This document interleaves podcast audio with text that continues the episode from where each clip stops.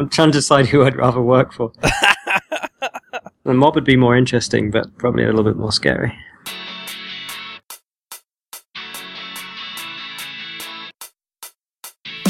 This show is sponsored by The Pragmatic Studio. The Pragmatic Studio has been teaching iOS development since November of two thousand eight. They have a four-day hands-on course where you learn all the tools, A P Is, and techniques to build iOS apps with confidence and understand how all the pieces fit together. They have two courses coming up. The first one's in July from the twenty-second to the twenty-fifth in Reston, Virginia, and you can get early registration up through June twenty-first. You can also sign up for their August course, and that's August twenty-sixth through the twenty-ninth in Denver, Colorado, and you can get early registration through July twenty-sixth. If you want a private course for teams of five developers or more, you can also sign up on their website at pragmatic studio dot com. Hey everybody, and welcome to episode eight of iFreaks. This week on our panel we have Pete Hodgson. Hello, I'm so impressed that Charles Max Wood knew which episode we were on without any thinking. Well done. I looked it up beforehand. Mark Schmidt. Hello from Salt Lake. Ben Scheirman. Hello from hot and humid Houston. I'm Charles Max Wood from devchat dot t v, and we have a special guest today, and that's Ben, is it Lachman? Yes, it is. And hello from Athens, Ohio, which is also hot and humid. Probably awesome. Not as hot as uh, Houston. So you want to introduce yourself really quickly? Um, yeah. I, um, I've been around the Mac and iOS dev world for um, uh, about ten or twelve years at this point. point. Actually, I guess that would be before the the iOS dev world really was around. And I write software for a couple companies uh, of my own. One is Acacia Tree Software, and the other is newer. Then I started with a, a business partner in Cleveland, Ohio, named Bob Cantoni, and it's called Nice Mohawk.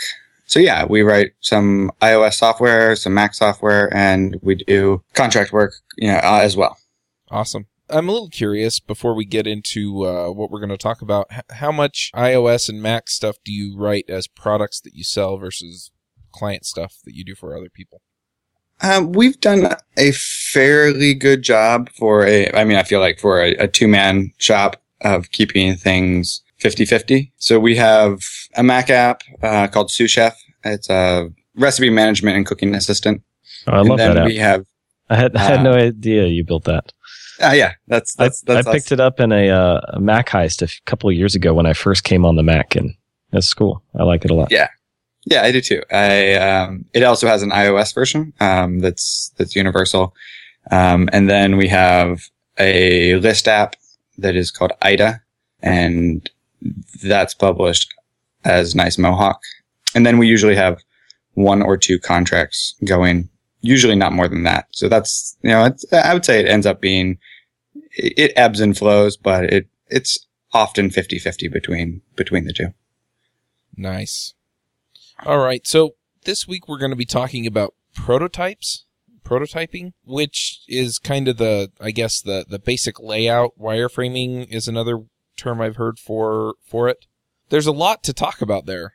Yeah, they're they're they're uh, prototyping as a you know as a general topic kind of has a lot of sub sub genres, I, I guess I would like to call them, and wireframing is one of them, you know, and then mocking up is another one that kind of more graphics oriented people are you know really making things um, picture perfect and you know as they're going to look in the in, in the final app. But yeah, there's there's there's uh there's a lot of um, of stuff to talk about in the. Within the topic as a whole.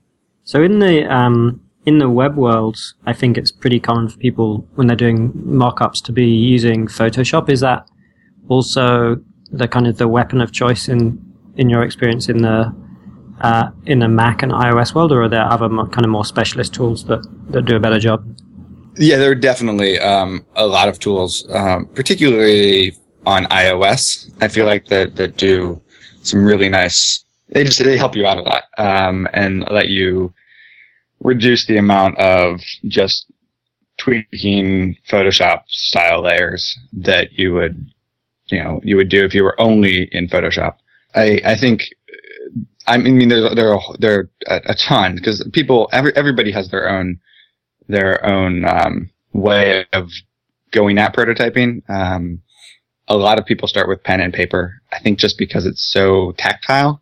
Which is actually kind of interesting to me because what we end up creating, it's not actually physically tactile, right? You don't, you, you never, you, you're never touching an app for real. You're just trying to kind of evoke some sort of information.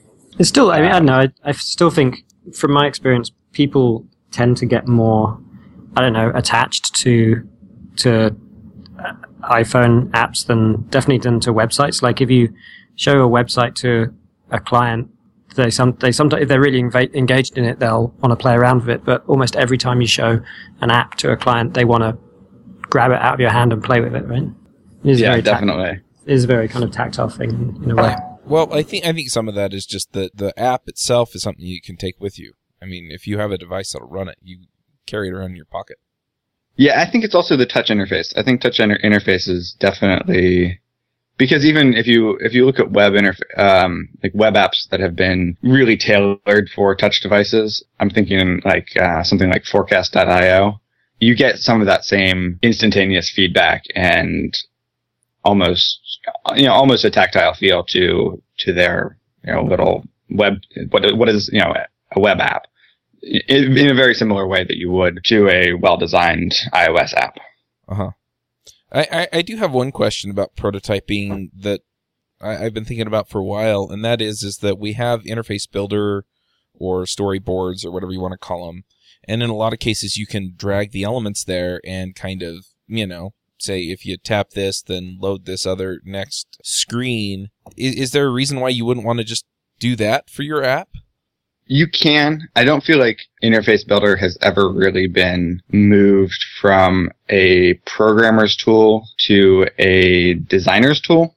And I don't necessarily mean that as a, you have to be a designer to prototype something, um, because I would say that I very much sit on the line.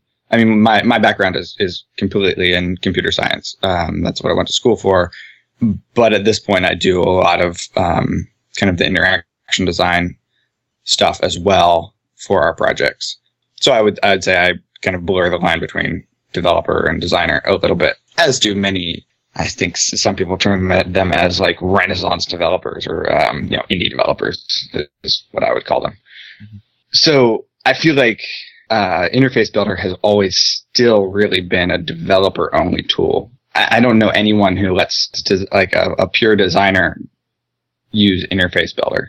It just seems really too much and too heavy-handed, and then you don't. There are some things that are just too hard to do. Um, you know, like try try skinning a, a toolbar button the way you want. You know, like with a custom graphic, it just does, isn't easy in Interface Builder. Um, yeah, cus- custom anything is hard in Interface Builder, right? Unless you're doing right. kind of stock U I look and feel, just to sort of arrange your thoughts into, like, this is the flow of screens I'm going to have. But if you're not doing standard widgets, then uh, Interface Builder doesn't really help you a lot. Yeah, that, that's what I was kind of driving at, is if, you know, if you're just dealing with buttons and menus and, you know, things that are well understood that are already in Interface Builder, I've used it to kind of organize things, even if it's not fully functional, just to say, okay, well, you kind of flow through it this way and you tap these things this way. But yeah, if there's anything that's non-conventional, then I, I guess you are kind of off on your own doing something else. Yeah, I think you, you, you quickly revert to kind of um, just using a screenshot from Photoshop if you try to do that. Mm-hmm. Uh, every time I've used Interface Builder, as soon as I've hit anything custom or anything that didn't quite work, you know, I end up just importing a full screen shot from a Photoshop mockup or something like that, you know? And that seems, there are a lot of tools that let you do that type of thing without having to know all the intricacies of the tools of, uh, you know, the toolbars and, and, um, Interface Builder and the unified, um, U I for Xscode. And, you know, like, it's just like there's, there are more simple tools for doing the exact same thing at that point. Yeah. So one other question I have for everybody on the show is, I think we've all done mock-ups of various types. You know, what what tools have you guys used? I typically carry around like a little notebook, uh, like a Moleskine or something, and I try to draw in there. Uh, unfortunately, I really suck at like drawing with an actual pencil, so I I feel like I should get better at that over time. But I don't know, it's just like jotting down Uh, some overall flow over time. It doesn't look good, unfortunately, uh, but it helps me clarify my thoughts. Uh, so I do that sometimes. Mm-hmm. one of my favorite tricks as far as that goes is to take, just take your iPhone and draw uh, around it. Um, so that it gives you a, you know, a, a place to draw in, and then you can even use the, the flat edge, you know, not the veg with the volume buttons and mute uh, switch to draw like straight lines. Oh, that's so, a great idea, because I always works. have that with me.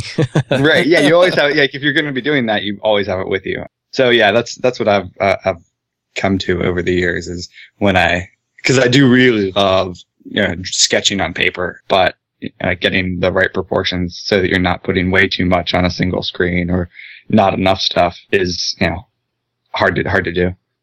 Yeah. I've used uh, Balsamiq mockups, and I've also used, there's one called Mockingbird. I'll put links to those in the show notes.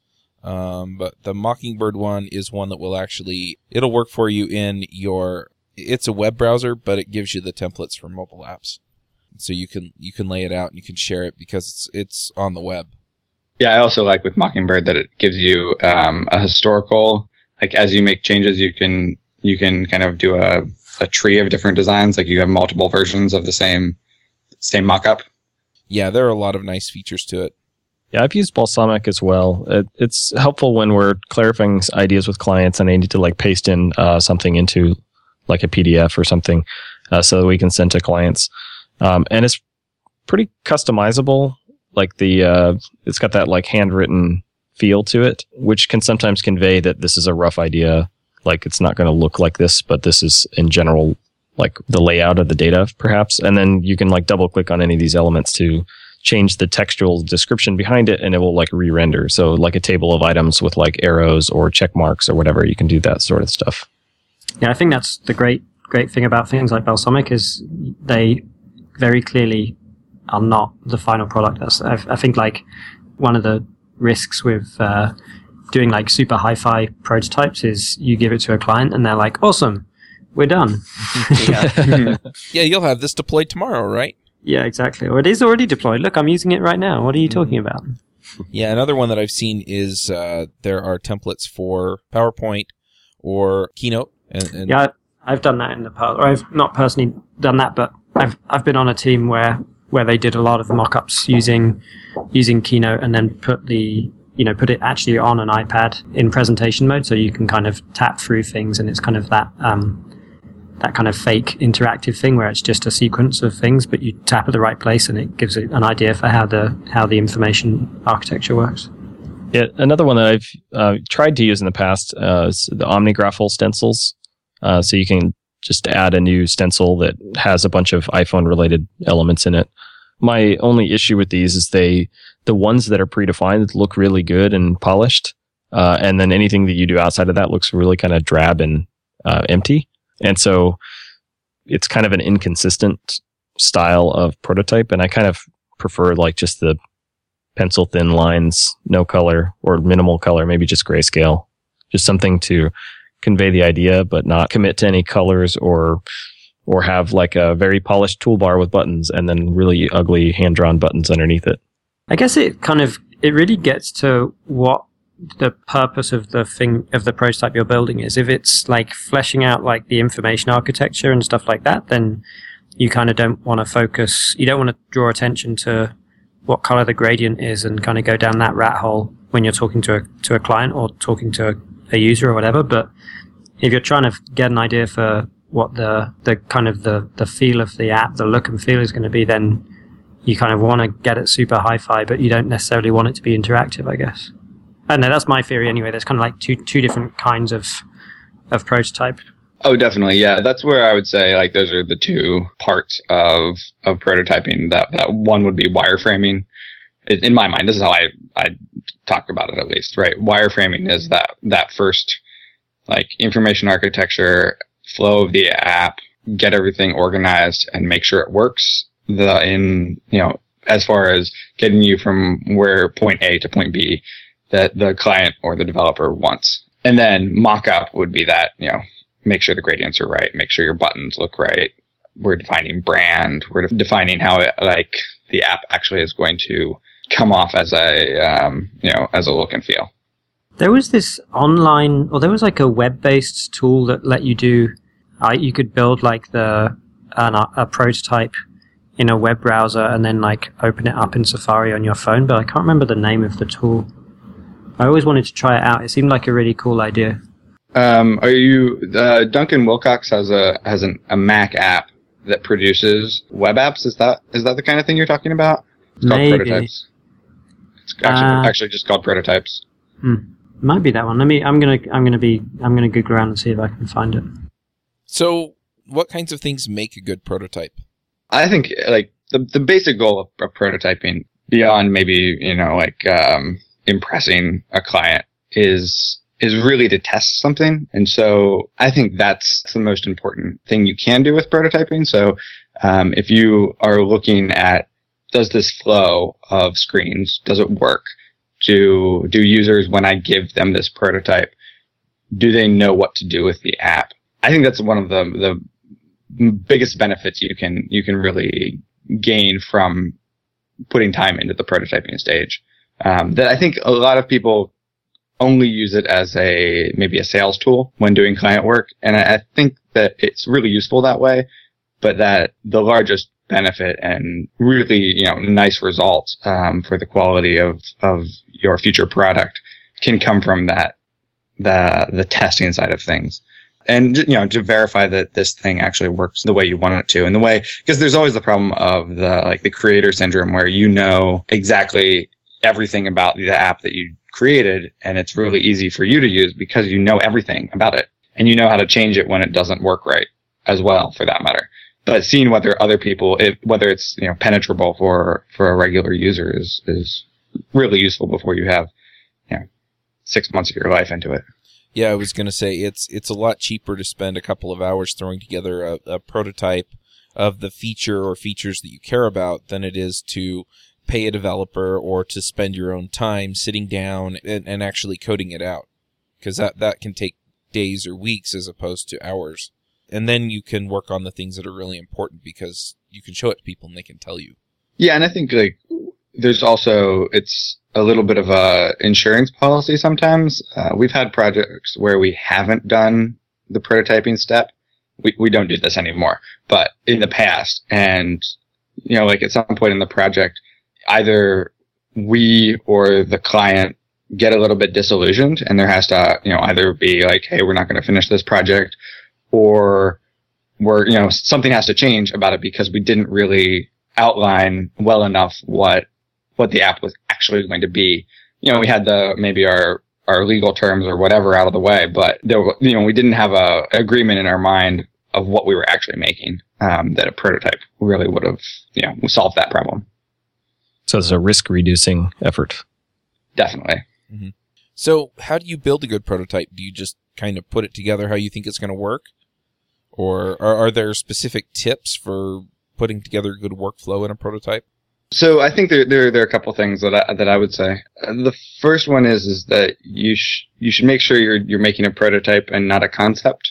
Concepts are, are generally kind of things that you you know like you kind of think up. That's an idea that's you know like will solve it, the world's problems, but isn't maybe realistic to build. Um, so make sure you're you're dealing with actually, you know, solvable problems, first of all. And then I, I really do recommend starting with pen and paper and, and sketching things out. I think maybe the speed of, of it is a real good match for the human kind of creative process. And, uh, you know, particularly on, on mobile devices, really thinking about what is appropriate to go together on a screen. It's even more of an issue on iPad than on, on iPhone, actually, because you, you'll see apps sometimes that are, you know, that have two pieces of information that are completely unrelated and don't make sense to get together on the same screen just because they had a tablet-sized screen and, you know, decided to put two views on it. So when prototyping, that's, that's the time you can most easily think about, you know, what should go on the screen at any given point in time. Um, because it's nicely broken up too, usually during during prototyping. Yeah, that makes sense. So, so the next question I have is, what types of issues do your prototypes usually help you identify? I would say discoverability of features is a huge one, and and maybe even the visibility of features. So, you know, if I give a prototype to a client or a user and they can't find one of our you know, top three head-defining features in the app, something's wrong, and it's it's my uh, my problem to f- to figure out how, how to fix that and make it make it easier and more more visible to the user or client. So I guess this isn't necessarily about prototyping, but just the design process in general. But what's the the thought process of going through kind of from identifying there's an issue to uh, to like solving that issue? Is it just like trying loads of different things and seeing what works, or what's the what's a, what's good techniques for that? I mean, I think that's a that's a huge question. Um, yeah, right. Does that, I, I mean, does anyone else have have uh, answers for that? How do they do that? Because I, I would love to hear. That's why I'm asking, because I'm like the I'm I'm very very I'm definitely not a, a front end U I designery kind of guy, and I sometimes I I like it's a bit of a black box to me what comes out of uh, um, like a, a designer's head, and I kind of always wonder like how the how did they figure out, you know, what's the thought process of of saying, okay, well this doesn't work, so how do we make it work, you know?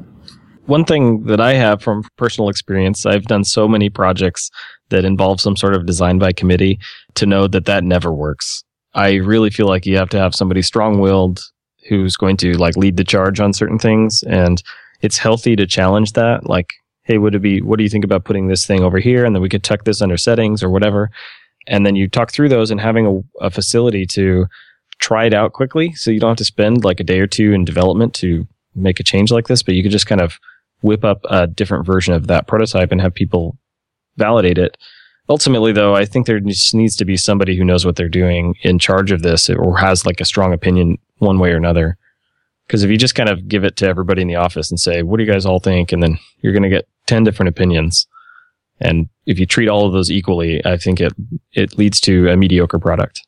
I guess the only trick that I have, which is based on me being incompetent at doing this myself, is just coming up with random ideas and putting them in front of, and doing like um, kind of like hallway hallway usability testing or guerrilla usability testing, where we'll just take two ideas or take five ideas and go to a Starbucks or go and grab someone who's on a different project and ask them what they think. And a lot of times that perspective from someone who's totally, you know, not been arguing about it for the last two days can can sometimes really help. I, on my first iOS app, I was new to Macs, new to iOS, and uh, I released an app with no outside usability testing whatsoever. And uh, I, I was a user of the app, so I knew what I wanted. Um, and it ended up okay, but when I did finally get somebody to sit down and to do some usability testing on my app, uh, so I was like being facilitated by this uh, conference presenter, and I kept wanting to jump in and be like, well, let's just tap this button here. And, you know, he, he was like putting his hand up and he's like, no, no, no, just let him figure it out. And this guy had just total different mental model of what the application was even doing for him. And I think that, you know, if I had laid things out a little bit differently, if I had done some usability testing a little bit earlier, then maybe I could have corrected those things before they were baked into the, the app. And then, of course, after I learned that, I was just kind of like, well, I'm not going to change it now. You know, that's it'd be a lot of work because I've already gone so far down this path.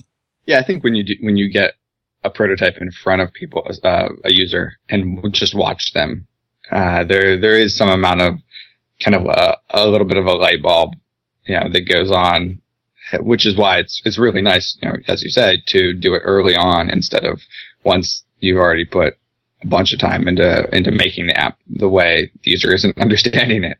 So yeah, I think there is that kind of just watch users and you see how people use apps. I mean, I all the time watch my wife use, use apps on her phone.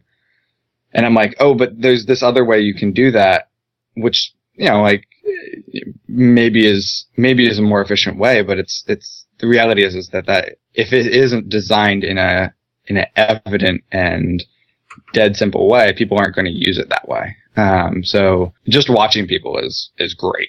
So one thing that I want to ask related to what Ben was saying is, let's say that you've started building an app, and then your client, you know, has a look at it and he's like, well, this this isn't exactly what I wanted. Do you take screenshots of what you already have and then kind of do the wireframing and stuff on the other screens that, that you want there? Or do you mock up what you already have? Or how do you usually approach that to kind of clarify what the vision is at that point? Uh, this is assuming you haven't done prototyping already? Right. Correct? So you haven't done prototyping. Your client looks at your app and says, this isn't exactly what I was looking for. Do you just mock up what you have and then let him modify it, or do you? Yeah, uh, yeah. I think that's a that's a hard place to be in. It might be it might be a good idea to take a step back and do do a prototyping run, because otherwise somebody's going to feel like maybe maybe you just have to start all the way over. And when you tell any client that, hey, we're going to have to start over again, or they feel that they're going to have to, regardless of whether you know that's true or not, that can be a place where that project just dies at that, you know. So I think it's probably worth it to, you know, take the, you know, four hours or ten hours that it takes to make a really nice prototype of where you see the project going. And then that's at least something you can talk about, um, that says, this isn't the actual thing. This is, you know, this is, this is where we're, we're envisioning it going. And let's talk about if that, you know, fits with where you envision it going. I, I don't generally send, like, I don't give a, a prototype to a client and say, hey, why don't you change this and make it, ha- make a prototype how you want it, because they don't have the experience and kind of thought process of how, you know, how, how apps uh, necessarily work, um, available to do that, but they can respond to prototypes really easily generally. Yeah, that makes sense. It's it's funny. I've seen this with a lot of clients, too, where they don't really know what they want until it's right in front of their nose. So they'll tell you what they want, but until they actually see a prototype or see a working model of some kind, they, they really can't give you feedback on what it is exactly that they want. Well, sometimes yeah. It's the other way around, right? They, they tell you exactly what they want, and then you build it that way, and they're like, wow, this doesn't make any sense at all. Mm-hmm. Which is, so I, I like that idea of the prototype kind of being that, the start of a conversation about, you know, something concrete that you can hang a conversation around rather than a thing in and of itself. Yeah, I think it is, it, it is a problem. Um, someone mentioned it earlier to, you know, where the, the client thinks that it's done when you give them a prototype. And I, I, I like the product that I've been, I've been really excited about recently is Briefs two. And it just, it was just released a couple weeks ago, um, by the people at MartianCraft. And it's, it's a f- really fabulous prototyping tool. It really gives you a lot of, uh, flexibility and power to do a lot of custom things.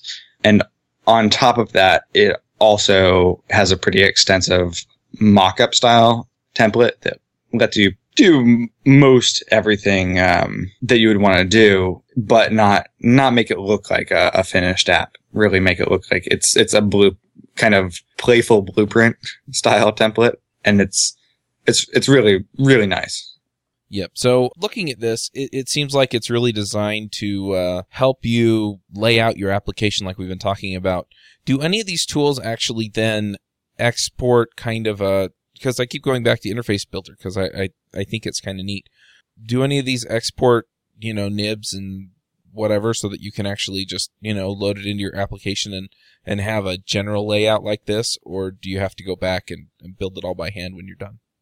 Everything that I've used is, it's a completely separate process. Um, you know, maybe you can use assets, and it is really nice to have a... Uh, like Briefs, for instance, gives you a top-down view of all the different screens. Because in Briefs, the, the the general two concepts are screens, which are, you know, that are linked together, and there are actors, which are elements on those screens that can move around. You know, they can change how they look. They can play sounds. They can link to different uh, to another screen. But you know, they don't have any real. They don't have really any any counterpart on the.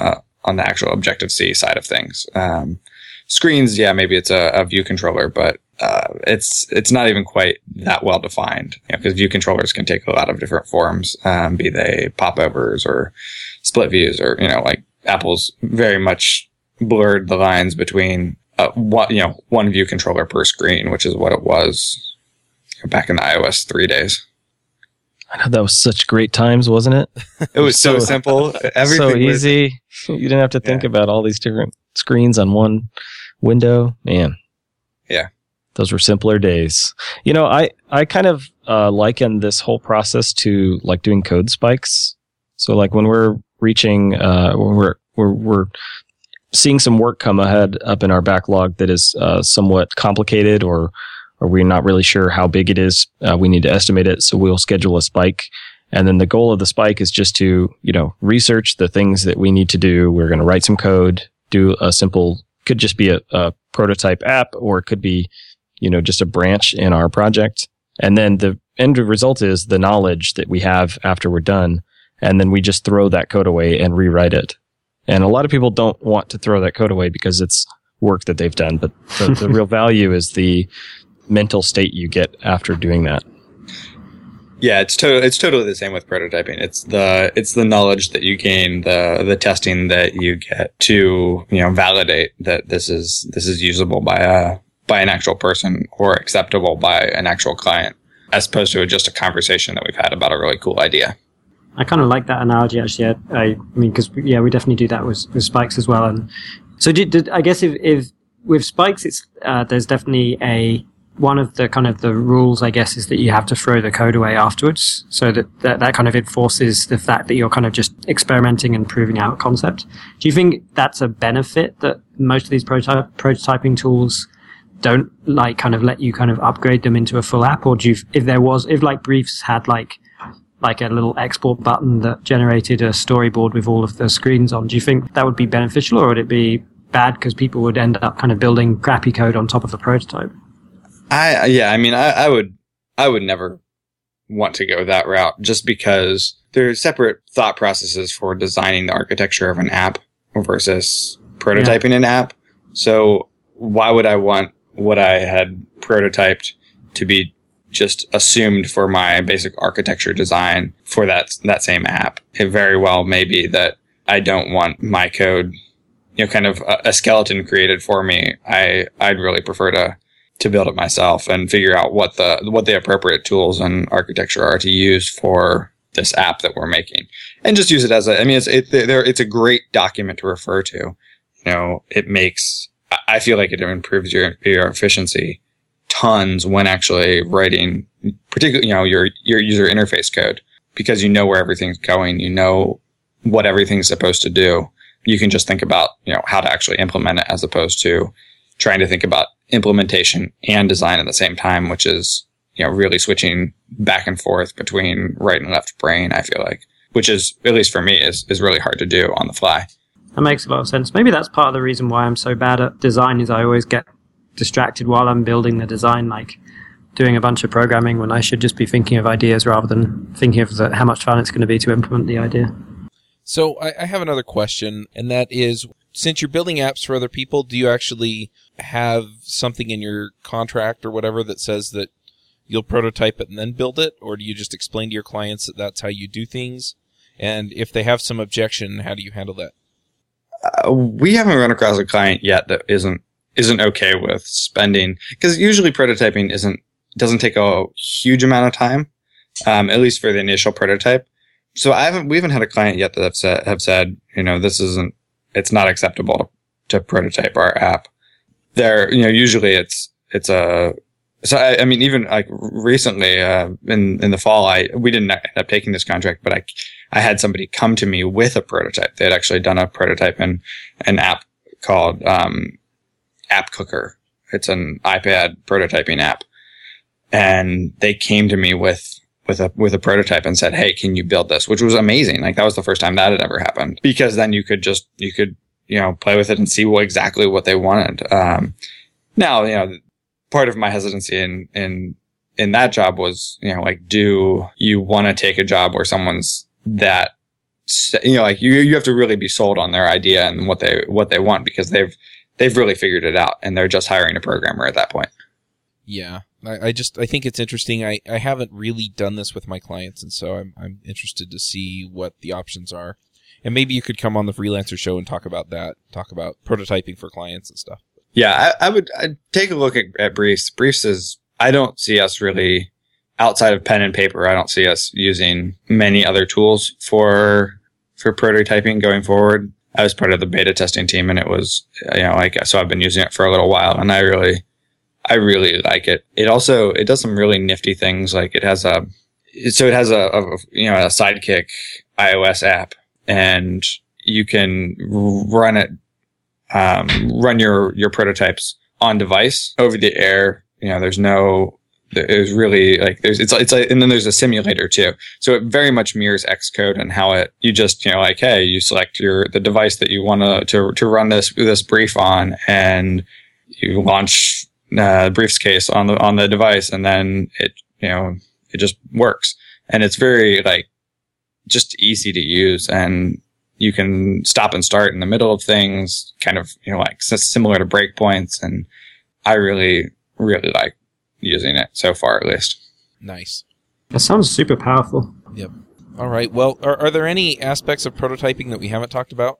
The one one question I want to ask, just for other people, I have this crazy idea, well, not crazy idea, I guess, but I have this fancy of uh, building prototypes in H T M L and then seeing how they work and then upgrading them. But has anyone else had any experience doing that? Because I've never actually done it.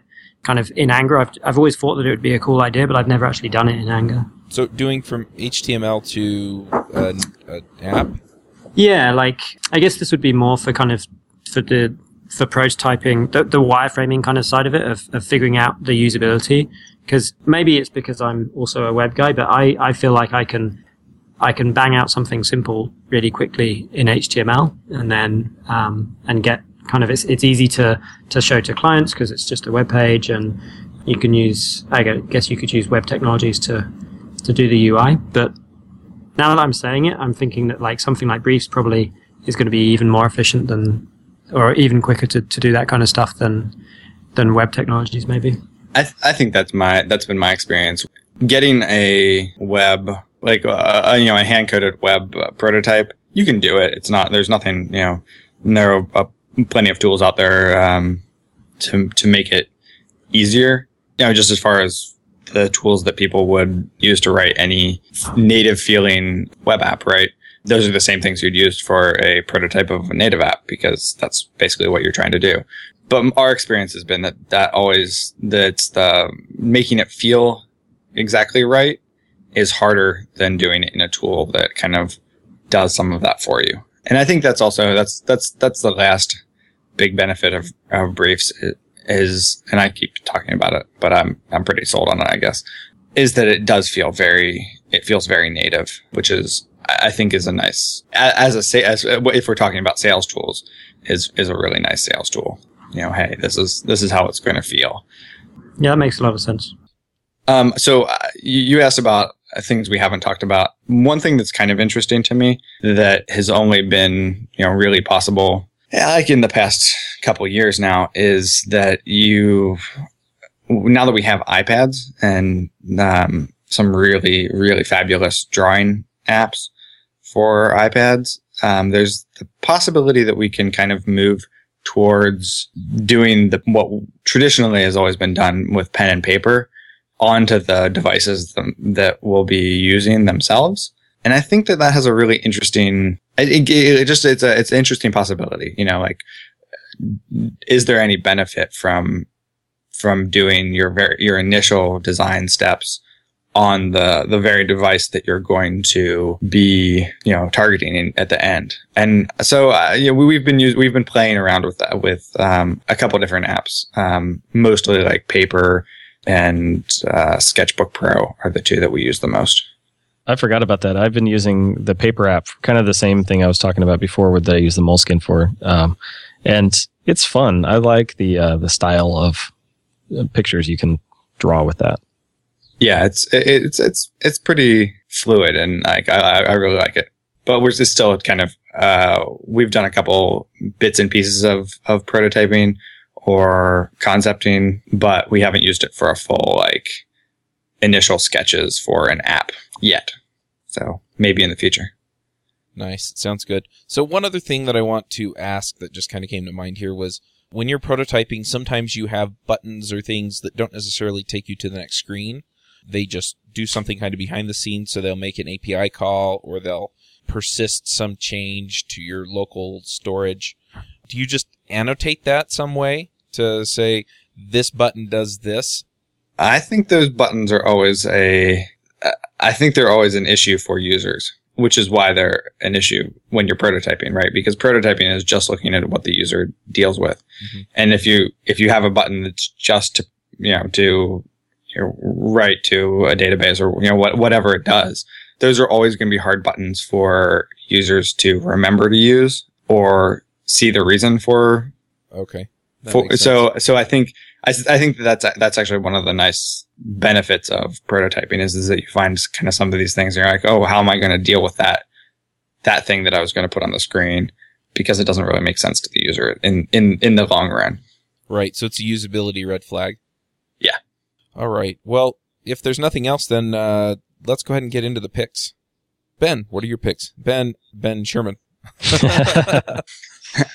Okay, so I have uh, uh, four quick ones. Uh, the first one is the iPhone Stencil Kit, and uh, this is something you can use if you like the pen and paper type of uh, prototyping, and it will help you draw the exact right, uh, you know, back button arrows and everything with the right rounded corner radius and all that stuff. Uh, so it's a physical stencil, and you would carry it around with you if uh, if you liked that sort of thing. The next one is uh, just a fascinating look at how uh, Neven Mrgan from Panic Software designs applications. Um, he did a play-by-play. It's not free, but it's I think it's twelve bucks. It's totally worth it. And he just creates an app from scratch only in Photoshop, and that's just because that's the tool he loves the most and he's most productive in. Even in the video, he says, I wouldn't recommend using Photoshop for most people, but it's nice to watch him whip around in it and create an app. And in the end, it looks pretty nice. And uh, Uh, so I'd recommend watching that. And then um, some other things that might be helpful is it's if you're exporting assets in Photoshop and trying to put them on a device, it gets a little bit cumbersome to export them, rename them for Retina and whatever, and then drag them into your project. And Xscope doesn't do a good job of letting you overwrite files. So you first have to delete them and then drag them in. It's really kind of a pain in the ass dance. And um, uh, so I've been toying around with using uh, Skala Preview and Xscope. Both of them are similar tools. Um, Xscope is much broader in scope.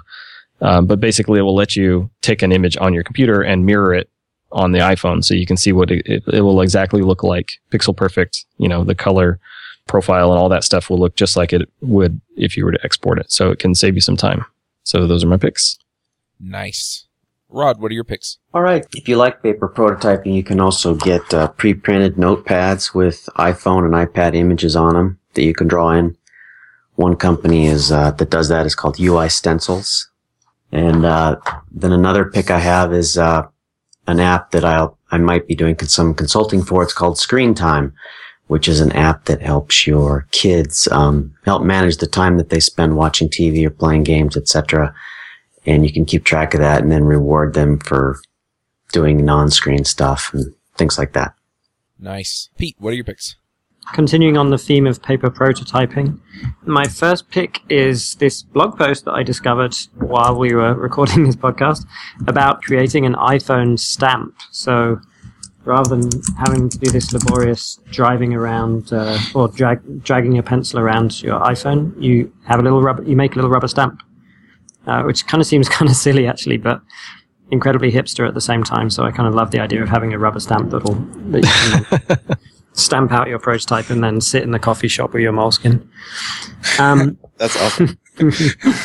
so, uh, and then the other, the other app that I just found, and I like, uh, I've never used this, but it looks kind of cool, is uh, P O P, prototyping on paper. So the idea for this is you draw your prototypes after hipster stamping them out, and then you take a photo using your iPhone, and then you can kind of link up the screens together. So they're just, it's just kind of photos of the, of your paper, paper prototype, but interactive a little bit in that you could kind of click or tap on the, the little button you drew and it will take you to another screen, presumably. So that seems kind of a cool idea anyway.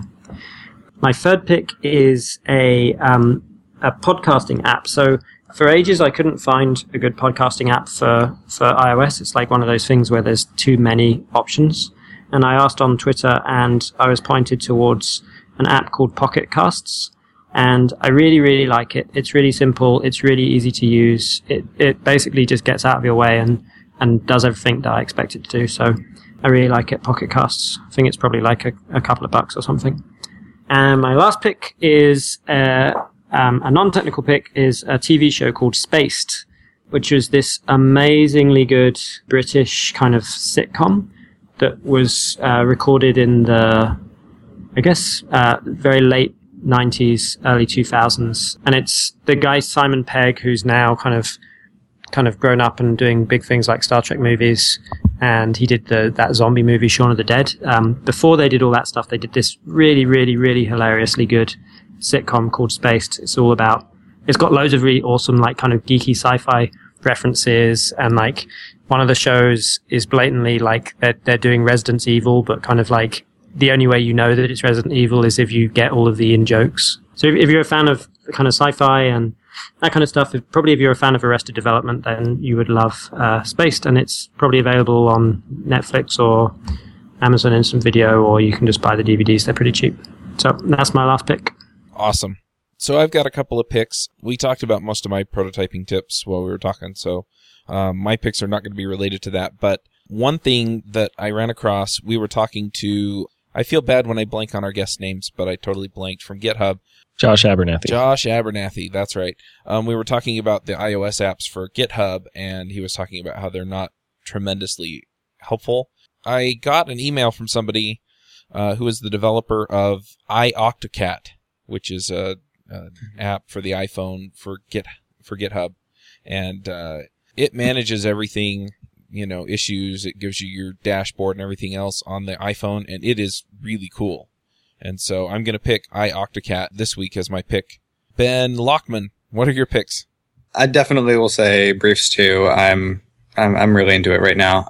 Additionally, I would say I've been part of a co-working space here in Ohio, and so I'm going to pick co-working as a great way to be an indie developer and, um, you know, still be, have a, um, a group of people that you identify with and work with on a daily basis.